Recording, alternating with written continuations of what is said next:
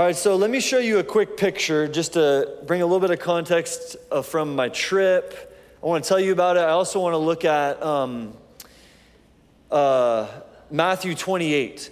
So go, Denise, to picture titled Post Baptism Number One. All right, so you can see me in the back. There's me, Wilson.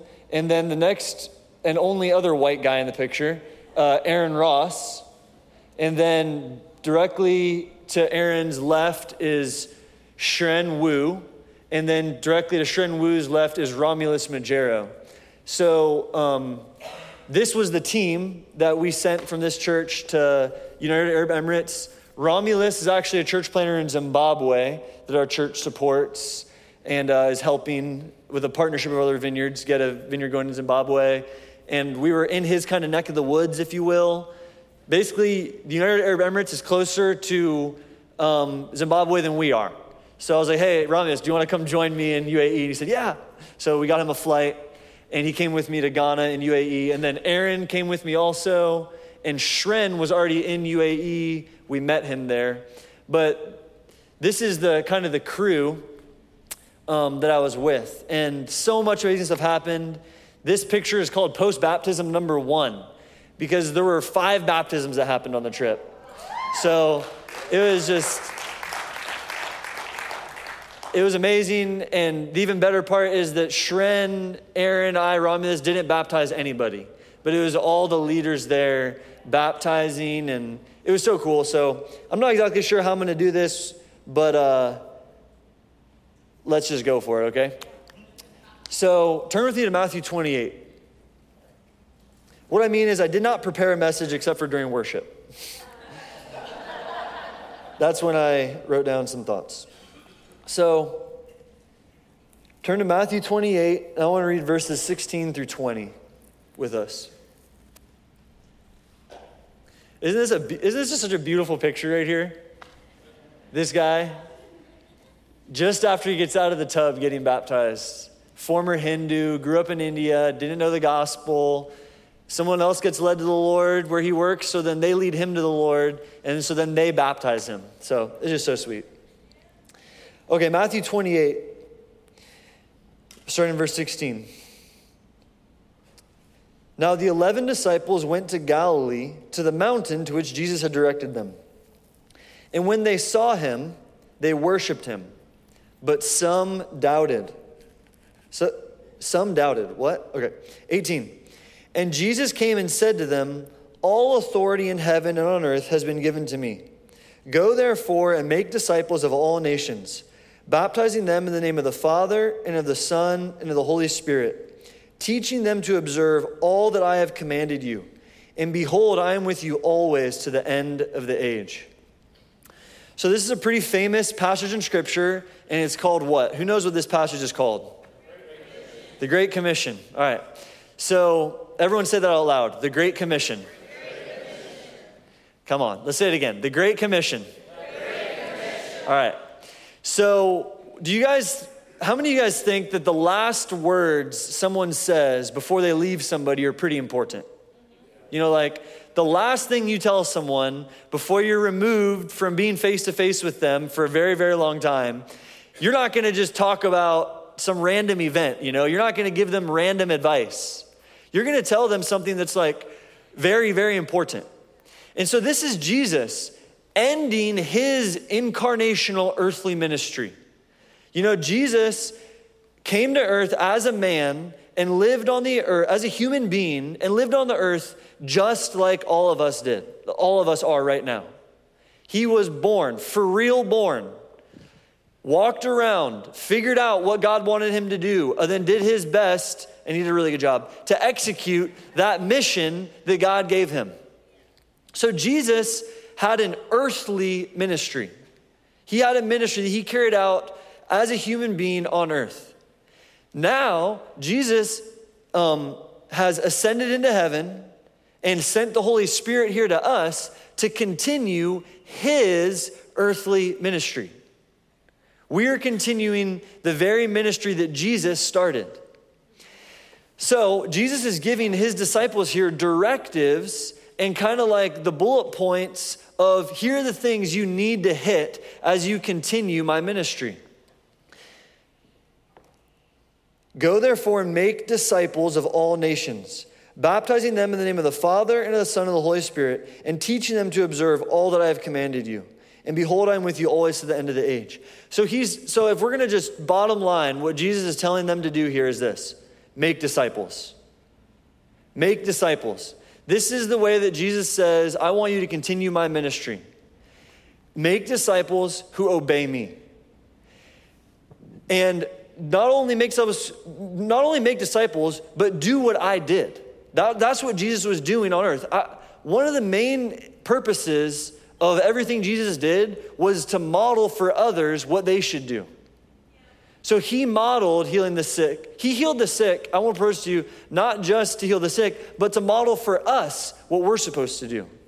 So that we would take that mentality on of, as I go heal the sick, as I go share the gospel, as I go love people, I'm actually modeling for others what it looks like to be a disciple. You know, I don't think this is a way that we normally would think, but one way to put it is this even Jesus was a disciple. What did Jesus say? I only do what I see the Father doing. I do his work. So Jesus came in submission to the Father to accomplish the Father's work on earth. So he was even following somebody. So as we walk this out, um, we are fo- we're following Jesus.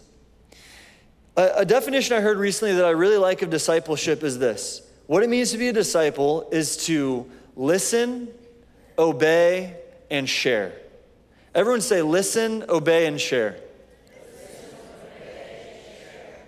I love how I love how simple this makes following Jesus.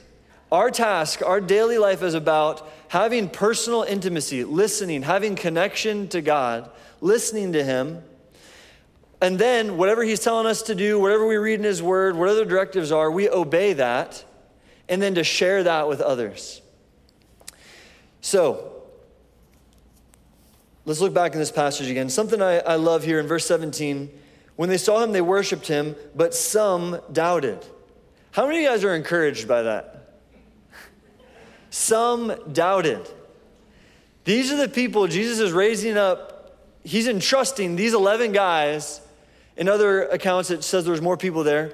Um, to go across the entire world spreading the good news that the kingdom is here, that we can have relationship with God, that we can be empowered. And some of them were doubting that as he commissioned them. Now, I want to take note of what Jesus doesn't do here he doesn't rebuke them for their doubting. He doesn't rebuke them for their doubting. When Thomas doubted, what, what happened next? Thomas was one of the uh, disciples of Jesus who said, I won't believe Jesus raised from the dead unless you show me the holes in his hands and the holes in his feet. What did Jesus do next? Revealed himself to Thomas. As Thomas was in a place of doubting, Jesus drew close to him, Jesus came to him. Parenthetical rabbit trail I want to take. We're in a shift in our society right now of we're shifting to a postmodern um, worldview. And in a postmodern worldview, what's rampant is doubt and questioning. What is truth? Is there truth? Can we know things objectively? And the, what that does is that offends the flesh. Doubt offends your humanity because you love God and you're confident in Him. And when someone else doubts, that makes you maybe feel a little uncertain. Like, well, how can you doubt? What does that mean for me? But what when we if we get offended by other people's doubting, we're actually moving out of the place where God wants to use us to minister to that person who's doubting. Doubt actually draw actually marks people for encounter with God, I believe. Doubt doesn't push God away, doubt focuses God. God's like, well, that person's doubting. Okay, I'm going to prioritize them on my list of encounters. And then he's looking for the people who aren't offended with doubters to go and love them, listen to them, and reach out to them.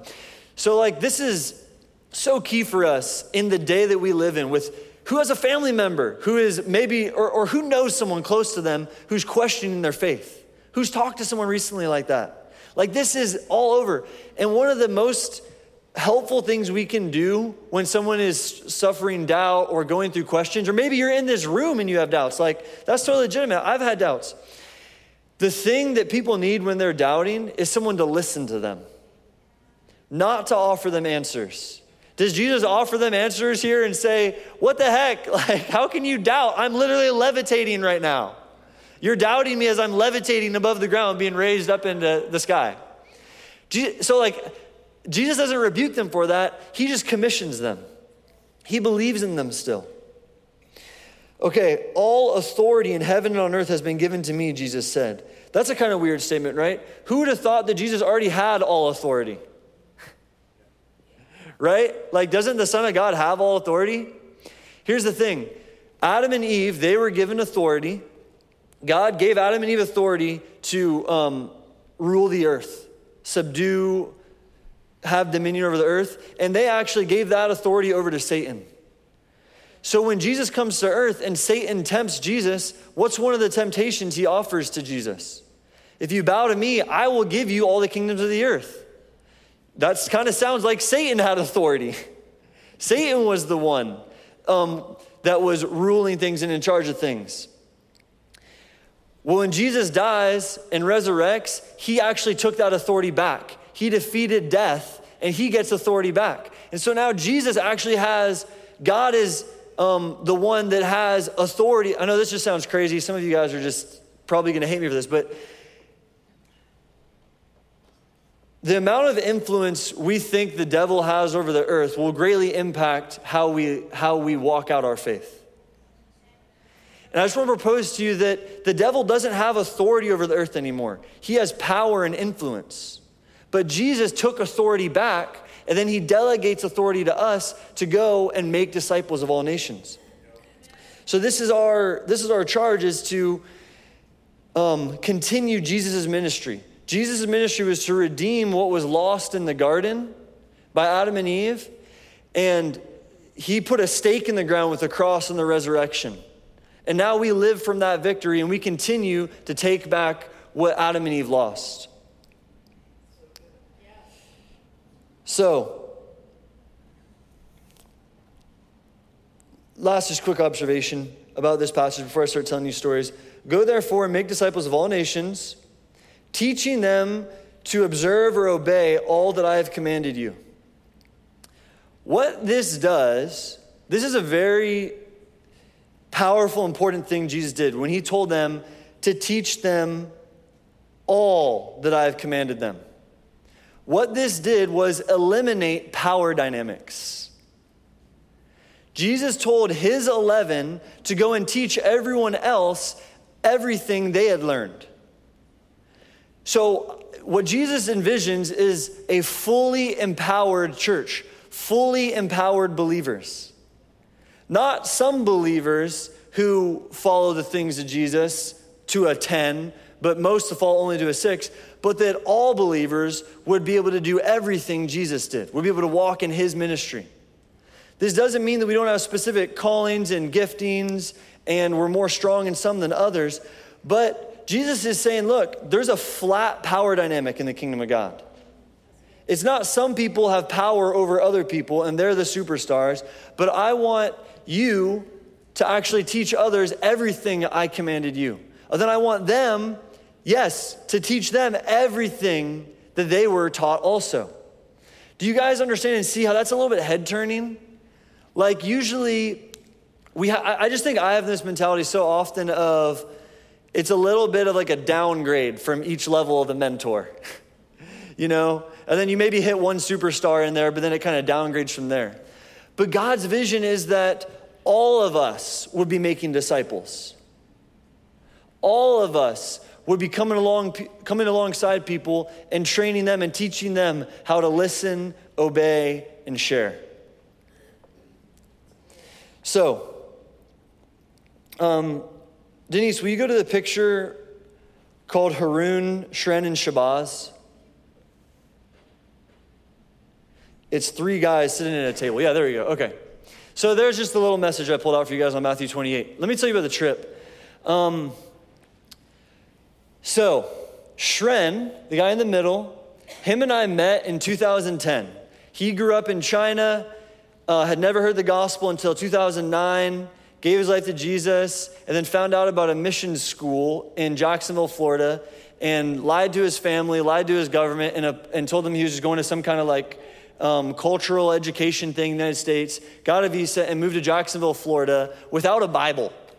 The first Bible Shren ever got, he stole out of a hotel room in New York City. okay?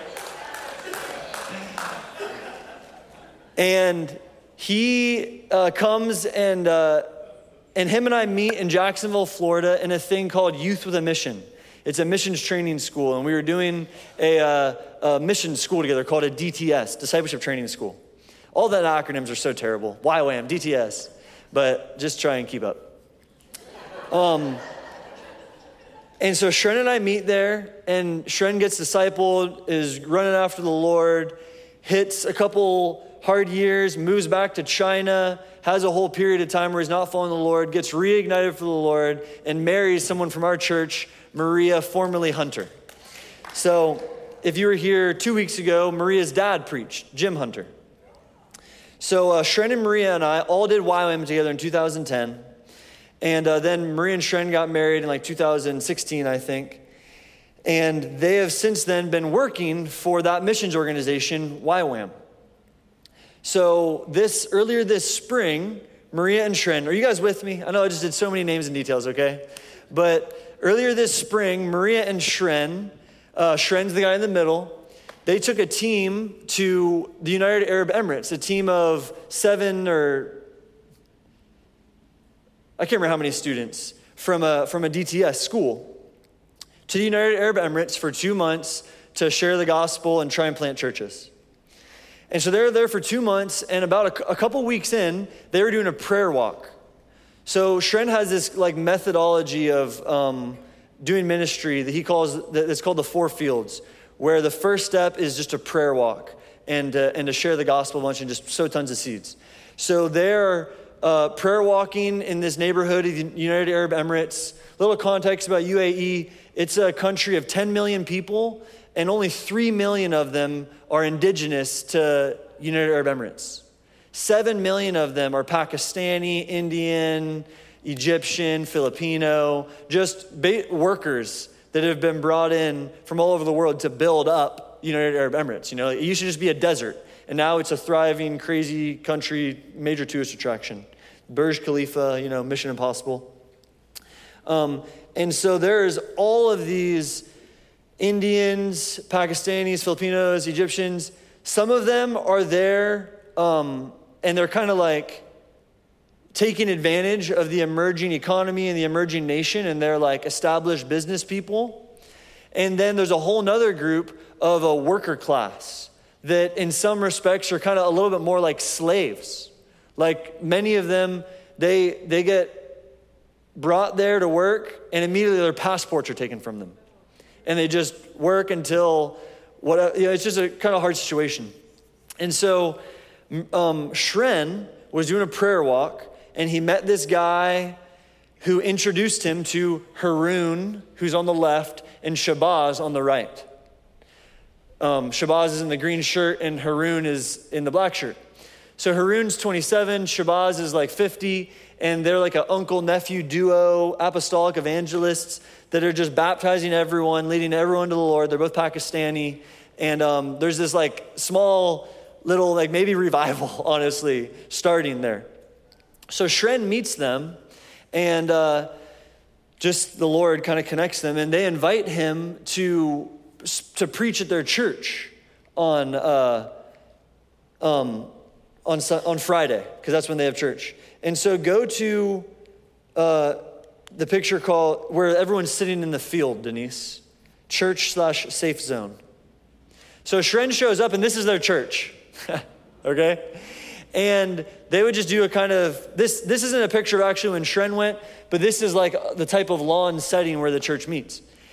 and they would do like you know a kind of traditional teaching and just kind of the type of thing we do and Shren just said hey no why don't we actually doing a lot of start doing a lot of trainings and discipleship modules and so he led for one week and they so loved what he did that they asked him will you just lead our church for the two months you're here and so harun and shabazz handed over the leadership of the church for the two months Shren was there and um, I, I got to come and visit them in the end of March. And by the time I got there, I was sitting in a group with two people who had only who had been believers, one for a month and one for a week. And the one who'd been a believer for a month had baptized and led to the Lord the guy who'd been a believer for a week because it was his roommate. One was a formerly Sikh, one was formerly Hindu. Wow.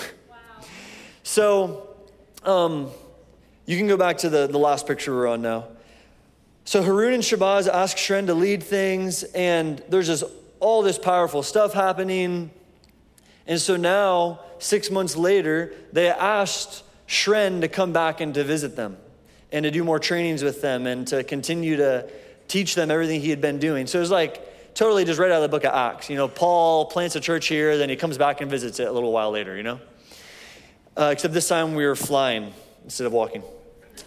Um, and so the whole time that we are planning this trip, Shren has no idea where he's going to stay.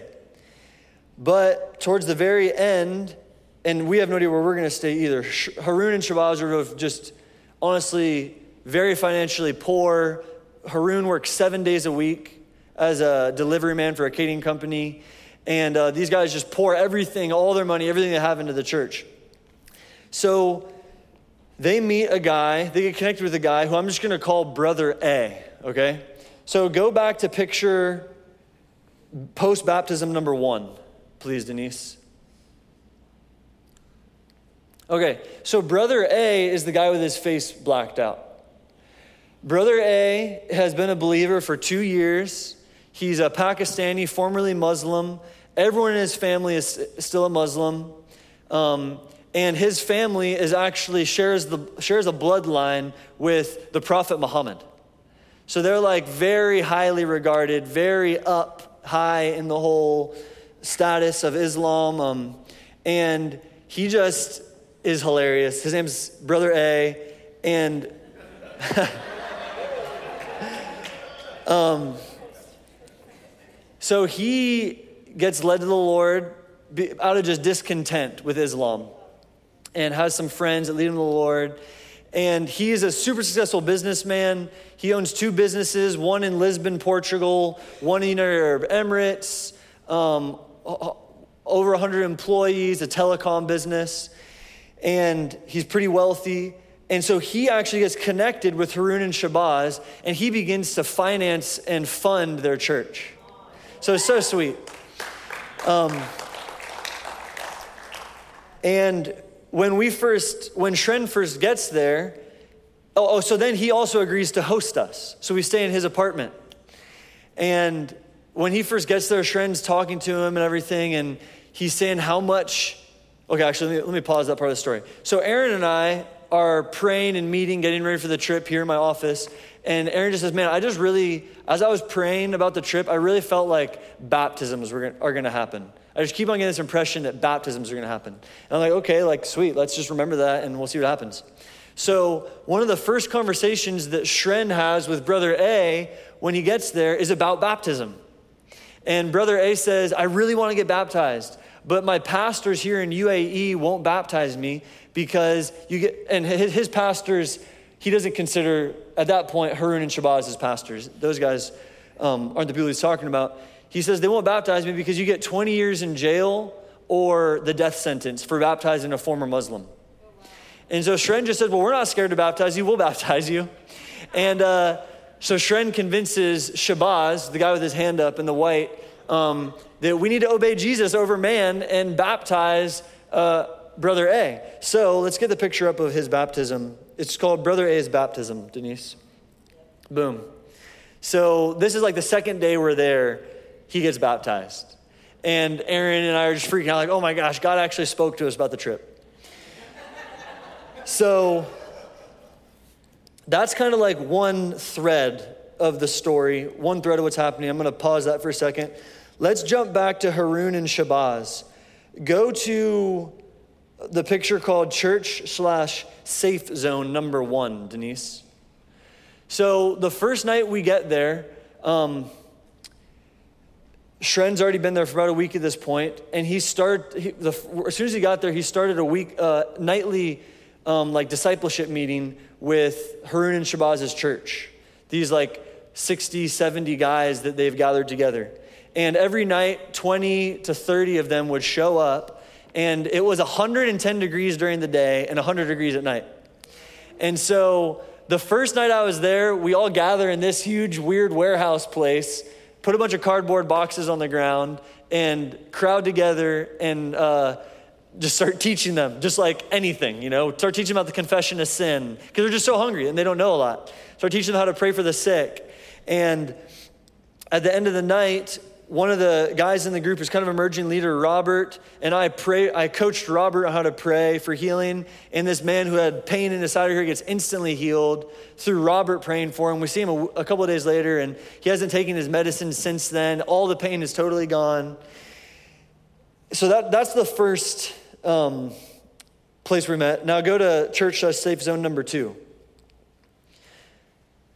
Okay, so this is the field. So then the first night we got to meet in that concrete dungeon.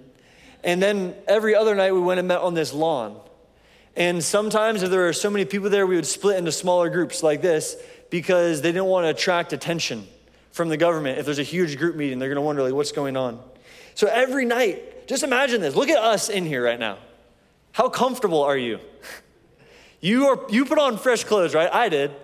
These are the these are not clothes I wore yesterday. That's a really great seat. There's AC in here. This is church for these guys. This picture, this is their church. and they gathered every single night, and every single night they brought a new unbeliever to the gathering. Every single night there was a new Hindu or Muslim who like we'd be doing Bible study and we'd call on him and he'd be like, "What? I don't even know what's happening." And he'd be like, "Oh, this is uh, Raman. You know, he's new. He doesn't know Jesus. Like, he's this is his first time tonight." And I was like, "Yes." This is what it's supposed to be like. This is what the church is supposed to be like. There's always supposed to be an unbeliever in the room that's seeking and hungry and wondering that one of us brought. And so, just every night, you guys, I sat down on here, my legs itchy, I'm sweating and just chugging water. And I'm just thinking, like, man, this, there's something happening here that God wants to do back home in my church, too. This isn't just like, the hungry people aren't just in the poor areas. The hungry people are everywhere. And um, there's just something so, so sobering for me about this experience. Okay, so every night we're gathering with these guys and um, reading the Bible, praying, doing little trainings with them, having the leaders there do the trainings and kind of giving them feedback afterwards. Because our goal really was more so to train and give feedback than it was for us to personally lead. Because we're not going to stay there. And we're not, we don't want them to think, oh, we're the great white guys or whatever that are awesome. Like that's kind of the mentality. No, like we want to make sure that they get trained, they get equipped, that they're going to continue, they're going to continue running with it. And they already are, but they're just lacking some simple tools for how to train people in discipleship. So that's where we came in. So we have the safe zone crew this is all of those immigrant workers that are super poor that Harun and Shabazz have led to the Lord and are gathering as a church. And then we have Brother A and his whole network. So, Brother A, um, every night, so he's like, he's the CEO of his company, he's the owner, he has a, he has a co owner, but he has all these workers that are always gathering to him, like his sales manager and business manager. All of them are always over at the house and every night we would just like spontaneously do Bible studies with them. But hey, do you guys want to read a story about Jesus? And like some of these guys had never even seen a Bible before. So they're like, what? Yes, of course we want to. Like, I've heard about that, but I've never, I've never read about Jesus. So um, go to the picture called Umesh, Denise. Um, the one where he's sitting and he has a tattoo on his arm.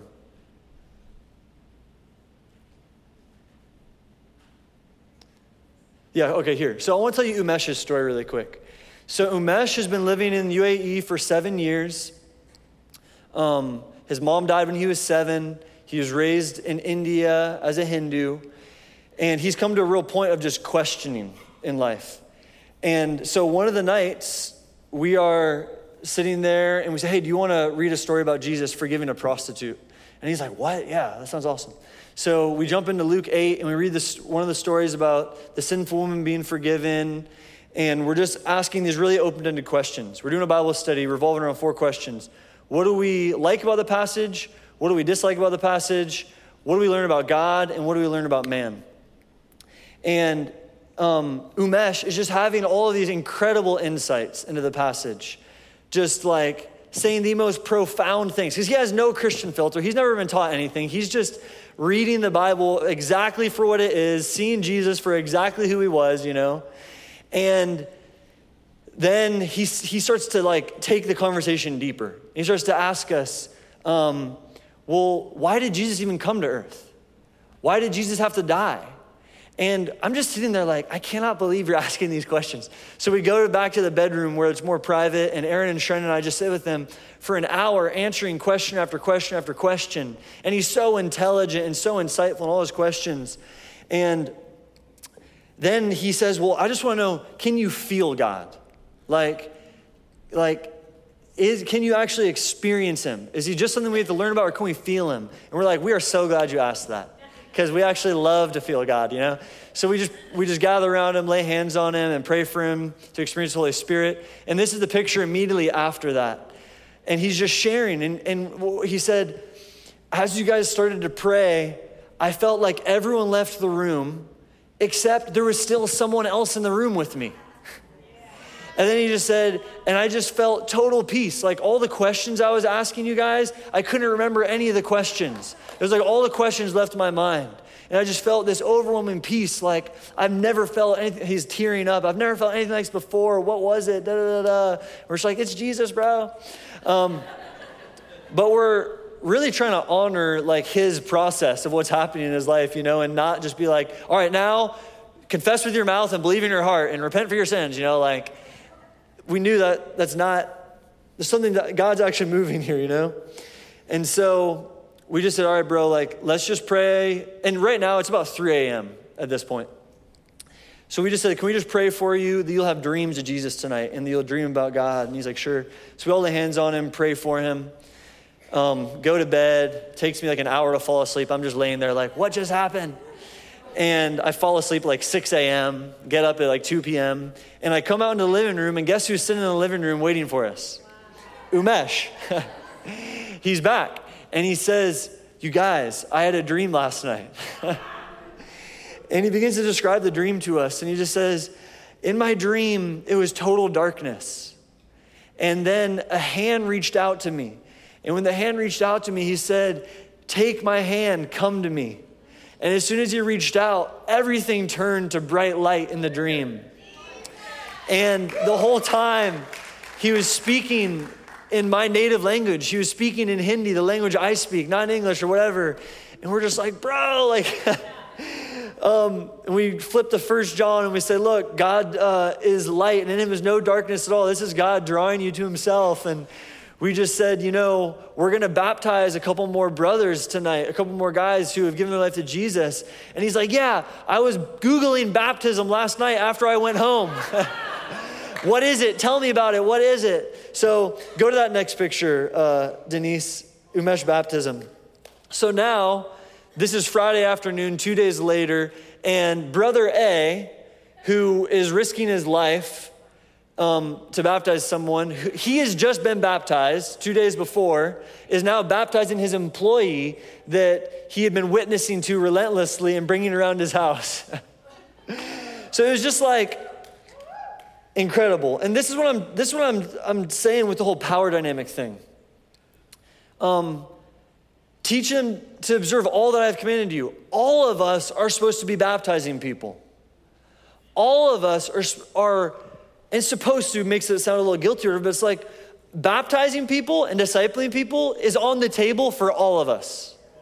That's available for all of us. Just to get some simple tools in our book, begin spiritual conversations with unbelievers, and then there's not, we don't need to do say the sinner's prayer. We just let them make the choice. We just present obeying Jesus to them, and they decide that that's what they want to be about. So, it really inspired me. Here's the last picture I want to show you because it's hilarious Aaron getting caked. So after the baptisms, they had this cake that said new life on it. And we're all like, just having fun and everything. All of a sudden, they start running at us with knives of cake. and so this is Aaron getting fed cake. Do you guys want to stand up? I want to pray for you.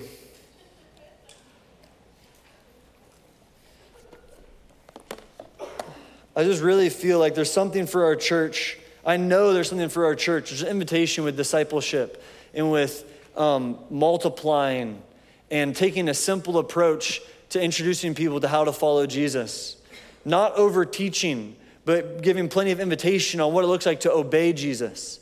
And then letting people, as they begin to obey Jesus, they just realize, oh my gosh, I guess I really believe all this. I'm a follower, you know. Rather than say this prayer and then we'll really try hard to get you to start obeying him. What if people just started obeying him and then they realize, oh my gosh, I believe it? Like, that'd be unstoppable. So, Lord, uh, we just say yes to being a disciple, to being disciple makers.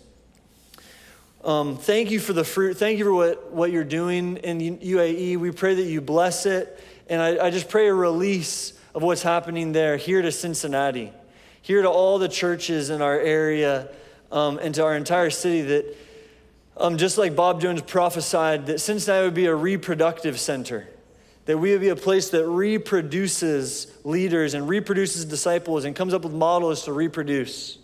So we just say, Yes, God, to being disciple makers. In Jesus' name, amen.